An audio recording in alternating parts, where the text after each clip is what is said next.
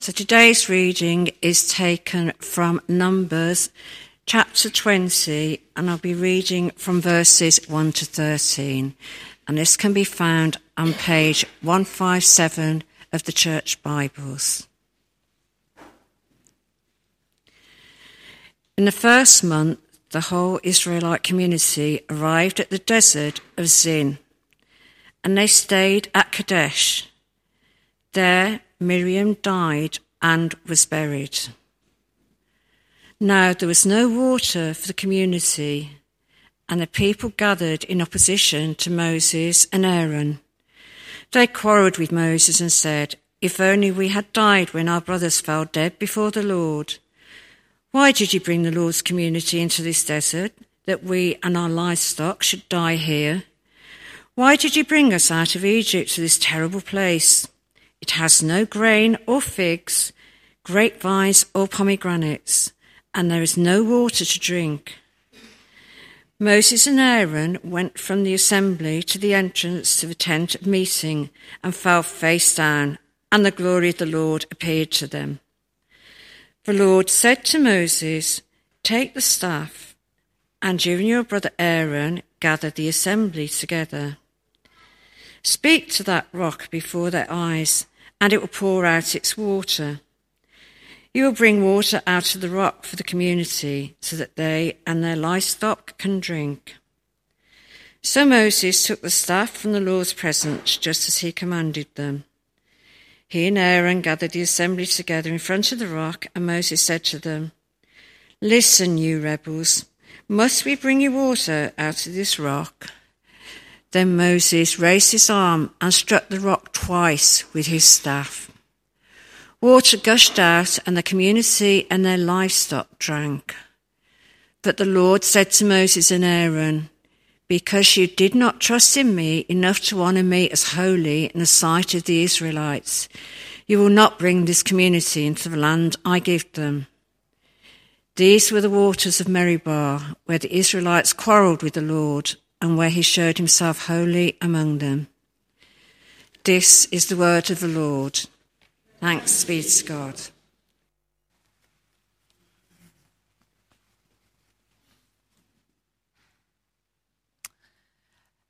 Let's pray. God, we thank you that you are holy. And we pray that as we look at your word this morning, we would encounter more of your holiness and that each of our lives would be a little bit transformed by this encounter. In Jesus' name, Amen. So we're in um, a sermon series looking at the book in the Bible called Numbers. And if you've got it open, I'd encourage you to keep it open. If you haven't got it open, you might like to open it up. It's Numbers uh, chapter 20, and I think it's page 157. And it's called Numbers, as we discovered in the first week, because there are lots of numbers uh, in it. It begins with a census, and then there's another census uh, later on. So it's really quite a logical name for the book. And the book of Numbers recalls the story of the Israelites' journey from slavery in Egypt to freedom in the promised land where salvation has been accomplished but not yet completed. They're in this wilderness season. Salvation accomplished but not yet completed. They've not arrived at the promised land of Canaan. And this journey should have taken 11 days, but it ended up taking 40 years. A journey of surrendering to God and rebelling against Him. A journey of discovering God's grace in the wilderness for the Israelites then, but also for us now. So that's the journey that we're on through the book of Numbers. Now, not only are we covering a 36 chapter book of the Bible in just seven sermons, which is a little bit ambitious, uh, but in the six chapters between Numbers 14, which Rob spoke on a couple of weeks ago, and Numbers 20, which is where we are today, uh, several decades have passed, so it's important uh, to realize that. Children that were born uh, in the wilderness, they're now entering early adulthood. Adulthood, and the Israelites are moving closer to the promised land. Now, I don't know if any of you uh, have ever had the experience of nearing the end of a project, a DIY project, some cooking, something like that. And because you've relaxed a little too much, nearly there now, you've taken your eye off the ball a bit and you've made a fatal decision. I can give you, let me give you some examples. Uh, mine usually involve cooking errors, uh, where I'm nearly there with following the recipe, and then I either get distracted because, oh, it's nearly, it's nearly there and the people are turning up, fine, I'll go and sort myself out. Uh, I either get distracted and do something wrong at the last moment, uh, rendering the whole cake or meal or whatever it might be uh, inedible, or else um, I intentionally uh, think I'll try something different. I think, oh, I'm nearly there now. Now's the time to be one of those people that can add a little bit of this and a little bit of that. And it turns out amazing when you go kind of off piece uh, from the recipe. So sometimes I have that moment towards the end. Um, adding cayenne pepper to scrambled egg wasn't a good idea. Don't do it. Uh, and it renders the meal completely uh, inedible. It totally uh, overpowers it, whatever I've added right at the end. One mistake can change everything. And whilst it might not be a big deal with a cake, okay, homemade's ideal, but shop bought's not bad tea, and they, you can make it look like it's homemade anyway. Um, in other areas, just one mistake does have the potential to destroy lives when I was at theological college, one of my placements was in a prison. And one of the things that I learned was how unfortunate circumstances combined with a single wrong decision can destroy lives. The lives of the victims of crime and the lives of those who were imprisoned. And many of those that I met were teenagers, young adults with their whole lives ahead of them unfortunate circumstances, and a single wrong decision. In the passage we have in front of us in Numbers this morning, unfortunate circumstances and a wrong decision changed everything for Moses. In fact, it ended it all for Moses. And so, this Bible passage, I have to say, is very humbling, and especially as your church leader, because leaders, Moses doesn't come out well in this passage. But Numbers 20, 1 to 13, is also a very powerful account of who God is. If I was going to explain the Christian faith to someone that knew nothing about it, I probably wouldn't turn instinctively to the book of Numbers. And yet this passage points me to Jesus and the gospel that gives life. I find in this passage so many of the reasons why I'm Christian. And I'll tell you about those in a little bit.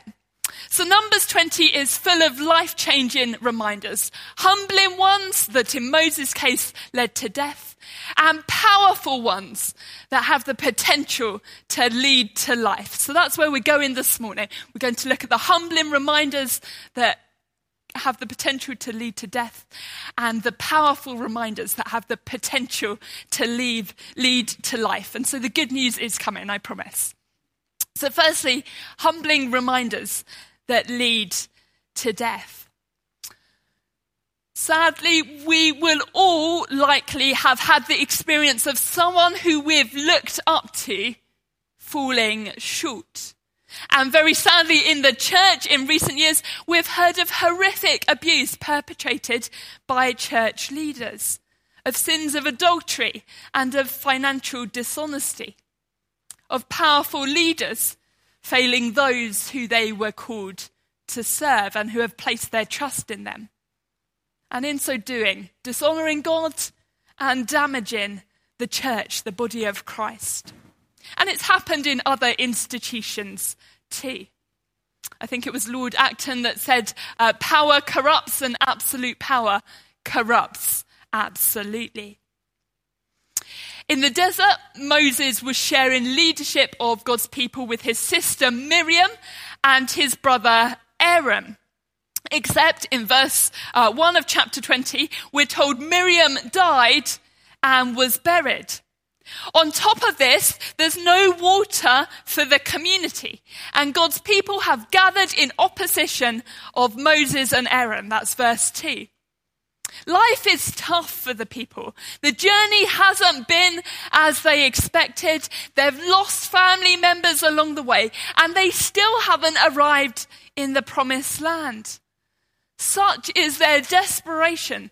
They're wishing they were dead or else longing to be back in slavery in Egypt. Because at least there, there was corn and figs and grapevines and pomegranates. Crucially, at this moment, they have no water and water gives life. So they complain to Moses and Moses and Aaron take the complaints of the people to the Lord. They know, Moses and Aaron know that God is leading and sustaining them. And falling face down in the entrance to the tent of meeting, the tabernacle, the place of worship and meeting with God on their journey through the wilderness, the glory of the Lord appears to them, to Moses and Aaron. So the people have complained to Moses, and so far, Moses has done what a godly leader should do sought the face of the Lord. In the face of conflict, it can be easy to turn in on ourselves, to put the drawbridge up. And yet, that's not what Moses does. He moves from the presence of those quarreling with him to the presence of the Lord.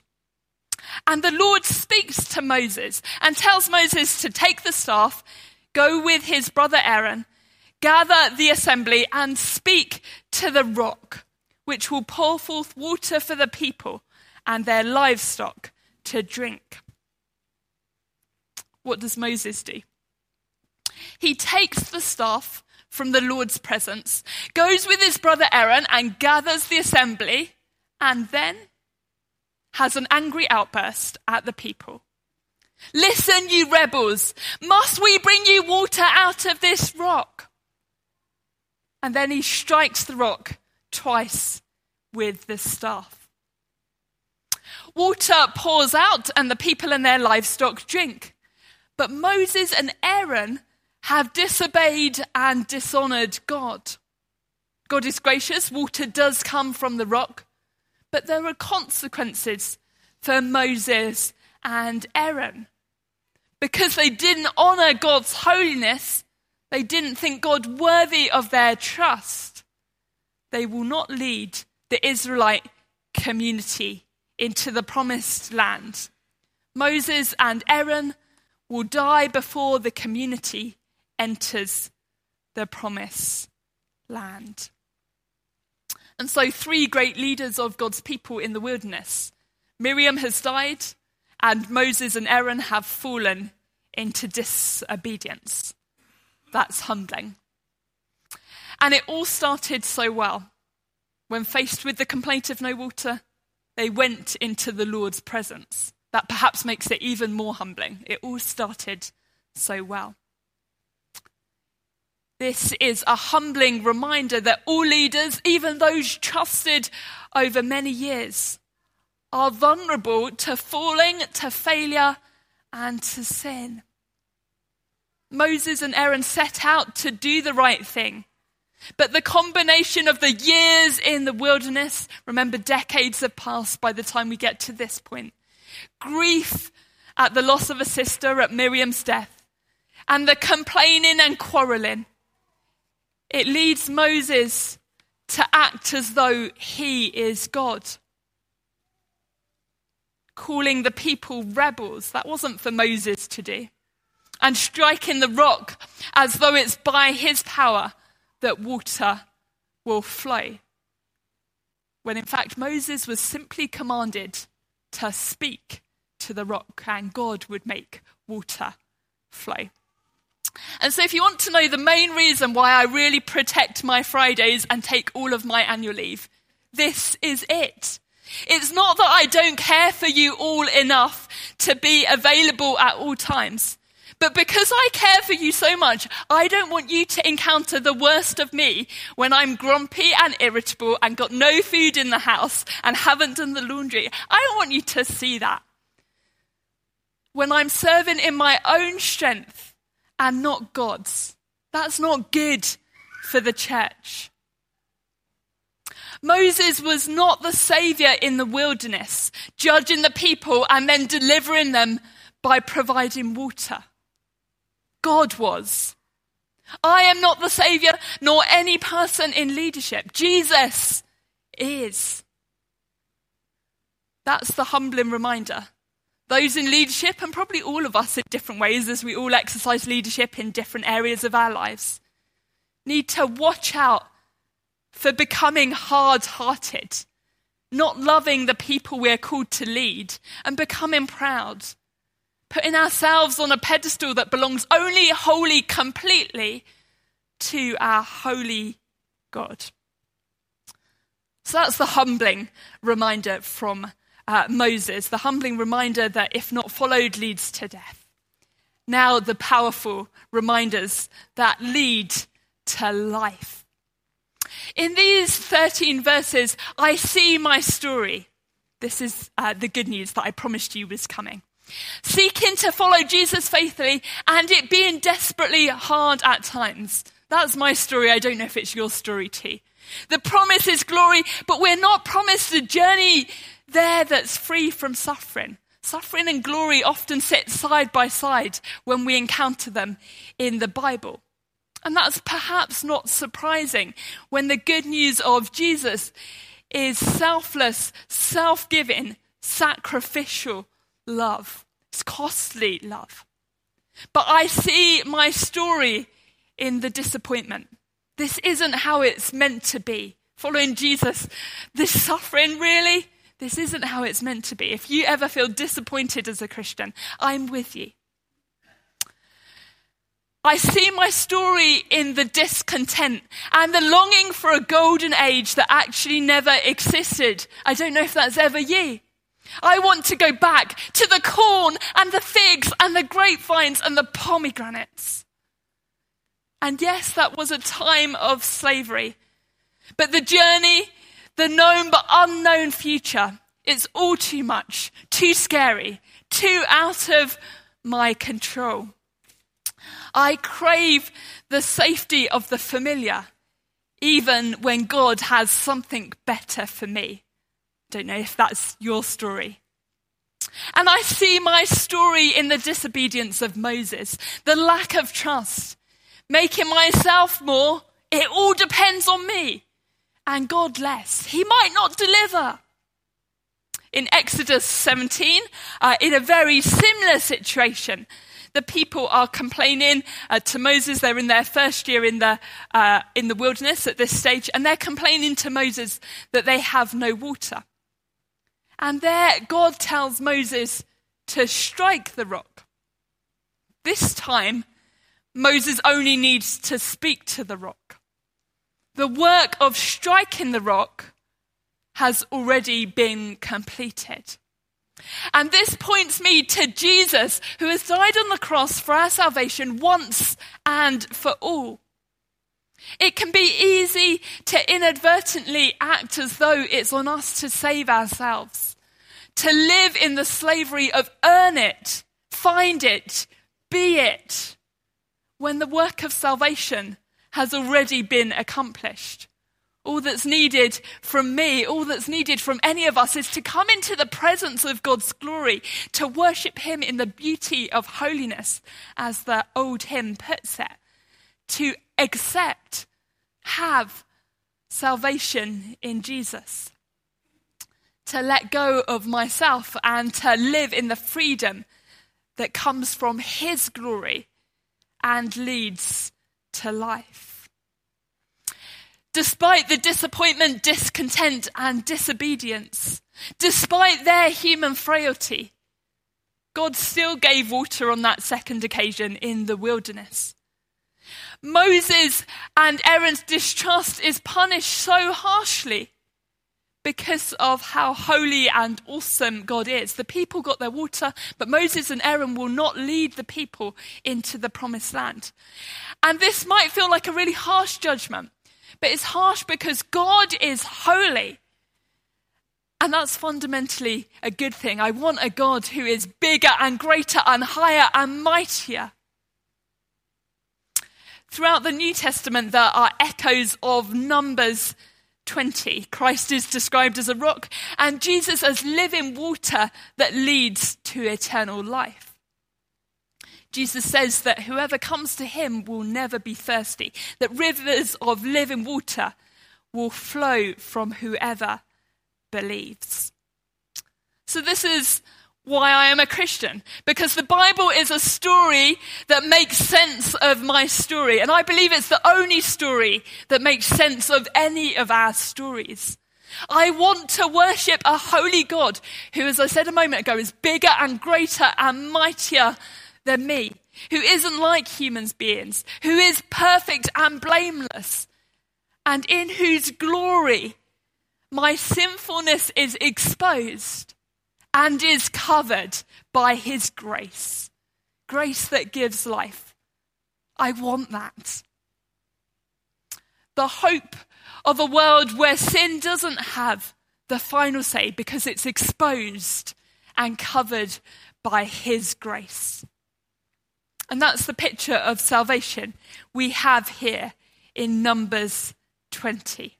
A powerful reminder of the salvation offered in Jesus that leads to life. And so, two reminders this morning humbling reminders that lead to death, ones that involve um, distrust in God, and powerful reminders that lead to life. Amen.